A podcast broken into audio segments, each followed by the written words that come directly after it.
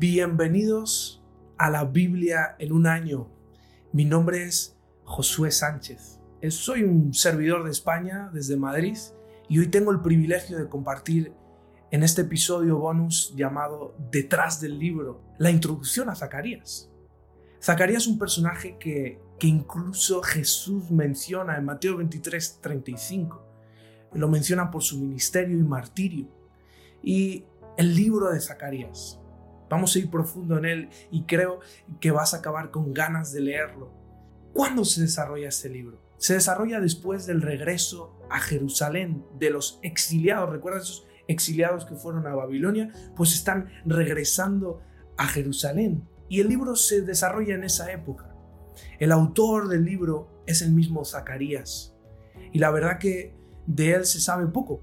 Sabemos que era un profeta contemporáneo a Ageo, también recuerdo a Esdras y se une a Ageo, Zacarías y Ageo se unen porque ven la condición pecadora y la indiferencia religiosa del pueblo y se unen para animar a los judíos a reconstruir el templo de Jerusalén. Se, se, unen para que mm, animar al pueblo a que buscara el cumplimiento de las promesas de Dios. Vaya misión que tenían. Por la costumbre, eh, se cree que Zacarías era joven y que escribía salmos. La fecha en la que Zacarías fue escrito o narrado es dos meses después de la profecía de Ageo.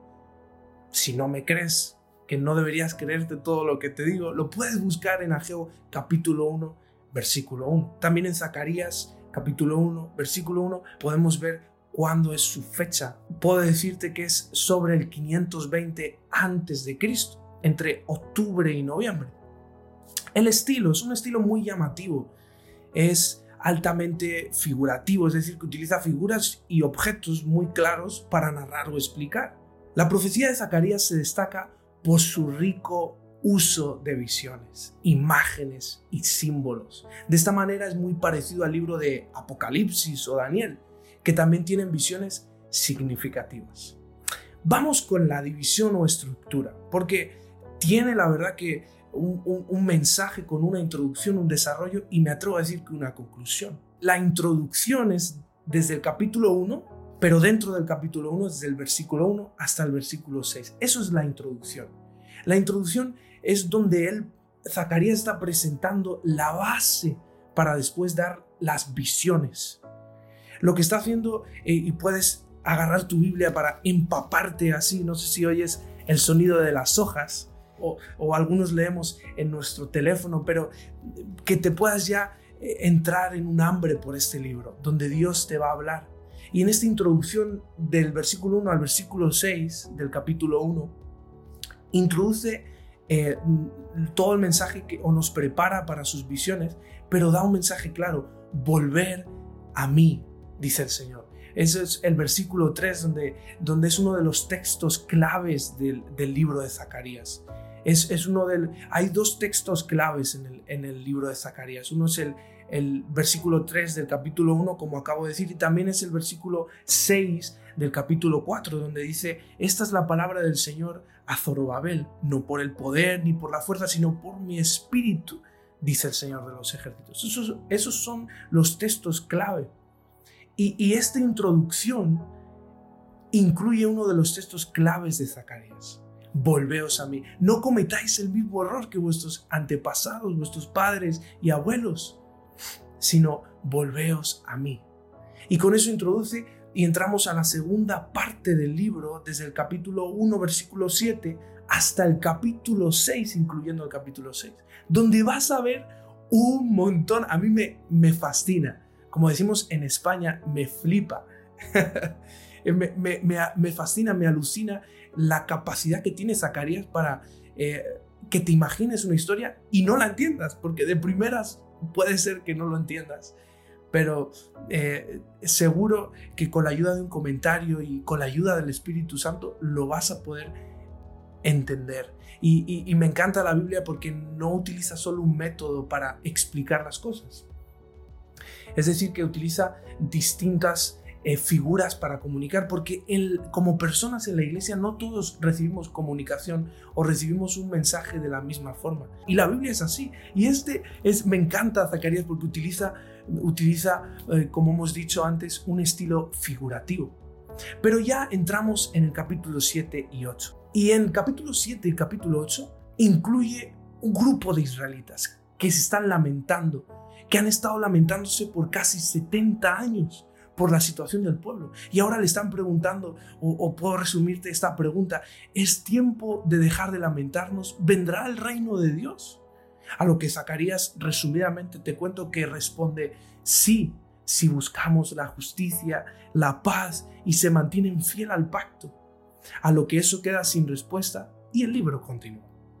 Me encanta la última parte o la última estructura del libro concluye con imágenes del reino mesiánico. Por eso puedo decirte que veo a Jesús en este libro. Porque la profecía de Zacarías tuvo un alcance más largo. Él miró a través de los tiempos y vio la venida del Mesías soberano y el amanecer de un día más brillante para Sion. Tú puedes hacerte esa pregunta, Josué. Yo quiero ver a Jesús en este texto. Te voy a dar cuatro versículos para esta introducción a Zacarías, donde seguramente a medida que estudies Zacarías lo vas a profundizar más, pero yo quiero darte cuatro llamativos versículos, déjame decírtelo así, donde vemos a Jesús. Capítulo 9, versículo 9, vemos a Jesús en su primera venida en humildad. Capítulo 9, versículo 10, vemos a Jesús el príncipe de paz. el, el capítulo 12, versículo 10, vemos a Jesús crucificado. Y en el capítulo 13, versículo 7, vemos un pastor olvidado por sus ovejas. Vemos a Jesús en estos cuatro versículos. En muchas Biblias vas a verlo incluso en otro color el texto. Y te animo a que en este tiempo puedas profundizar más. Esto es tan solo una introducción. Quisiera darte o decirte por qué hay una apreciación personal por este libro en mí. Y es debido a uno de los versículos. Es el capítulo 13, versículo 1. Dice así, en aquel día habrá una fuente abierta. La Reina Valera creo que dice manantial para la casa de David y para los habitantes de Jerusalén, para lavar el pecado y la impureza. Oh, me encanta este versículo, pero mira lo que dice Spurgeon. Según el versículo que tenemos ante nosotros, esta provisión es inagotable. Hay un manantial abierto, no una cisterna ni un depósito, sino un manantial. Una fuente continua burbujeando y está tan llena después de 50 años como al principio. Y aún así la provisión y la misericordia de Dios para el perdón y la justificación de nuestras almas fluye y se desborda continuamente. La única cosa que puede limpiar el pecado y la inmundicia es el manantial o la fuente de Dios. Nuestras propias obras de reforma o restitución no pueden limpiarnos. Nuestras obras pasadas, presentes o prometidas no pueden limpiar. Solo su manantial. y por eso hay una apreciación personal en mí por este, por este libro, porque aparte de ver a Jesús, está este versículo donde por medio de Jesús yo tengo esa fuente inagotable, fuente abierta de perdón y lavamiento de pecados. Jesús no solo perdona mis pecados pasados, perdona los que estoy cometiendo incluso en este podcast grabando. Me habré equivocado, habré errado en cosas, a lo mejor se me ha pasado algún pensamiento erróneo, pero hay perdón de Jesús mientras yo esté en Jesús. ¡Wow! Y quiero despedirme diciendo que el libro de Zacarías nos invita a mirar por encima del caos y esperar la venida del reino de Dios, así motivándonos a la fidelidad en el presente. Nos motiva, nos ayuda a mantenernos fiel mirando por encima del caos y esperando la venida del reino de Dios. Quiero decirte para terminar que puede Dios haberte sacado de tu Babilonia como le está pasando al pueblo en esta época. No sé si recordarás en el Babilonia en el que estabas, recuerda un lugar de esclavitud, mm, incluso una época de tu vida, depresión, de, de, muchas cosas. No sé, imagínate, tú, o, o, lo mismo la estás pasando ahora. Y en ese Babilonia, en esa época, le has prometido o le he prometido o le vamos a prometer cosas a Dios con tal de salir. Una vez que salimos, volvemos a veces a lo mismo.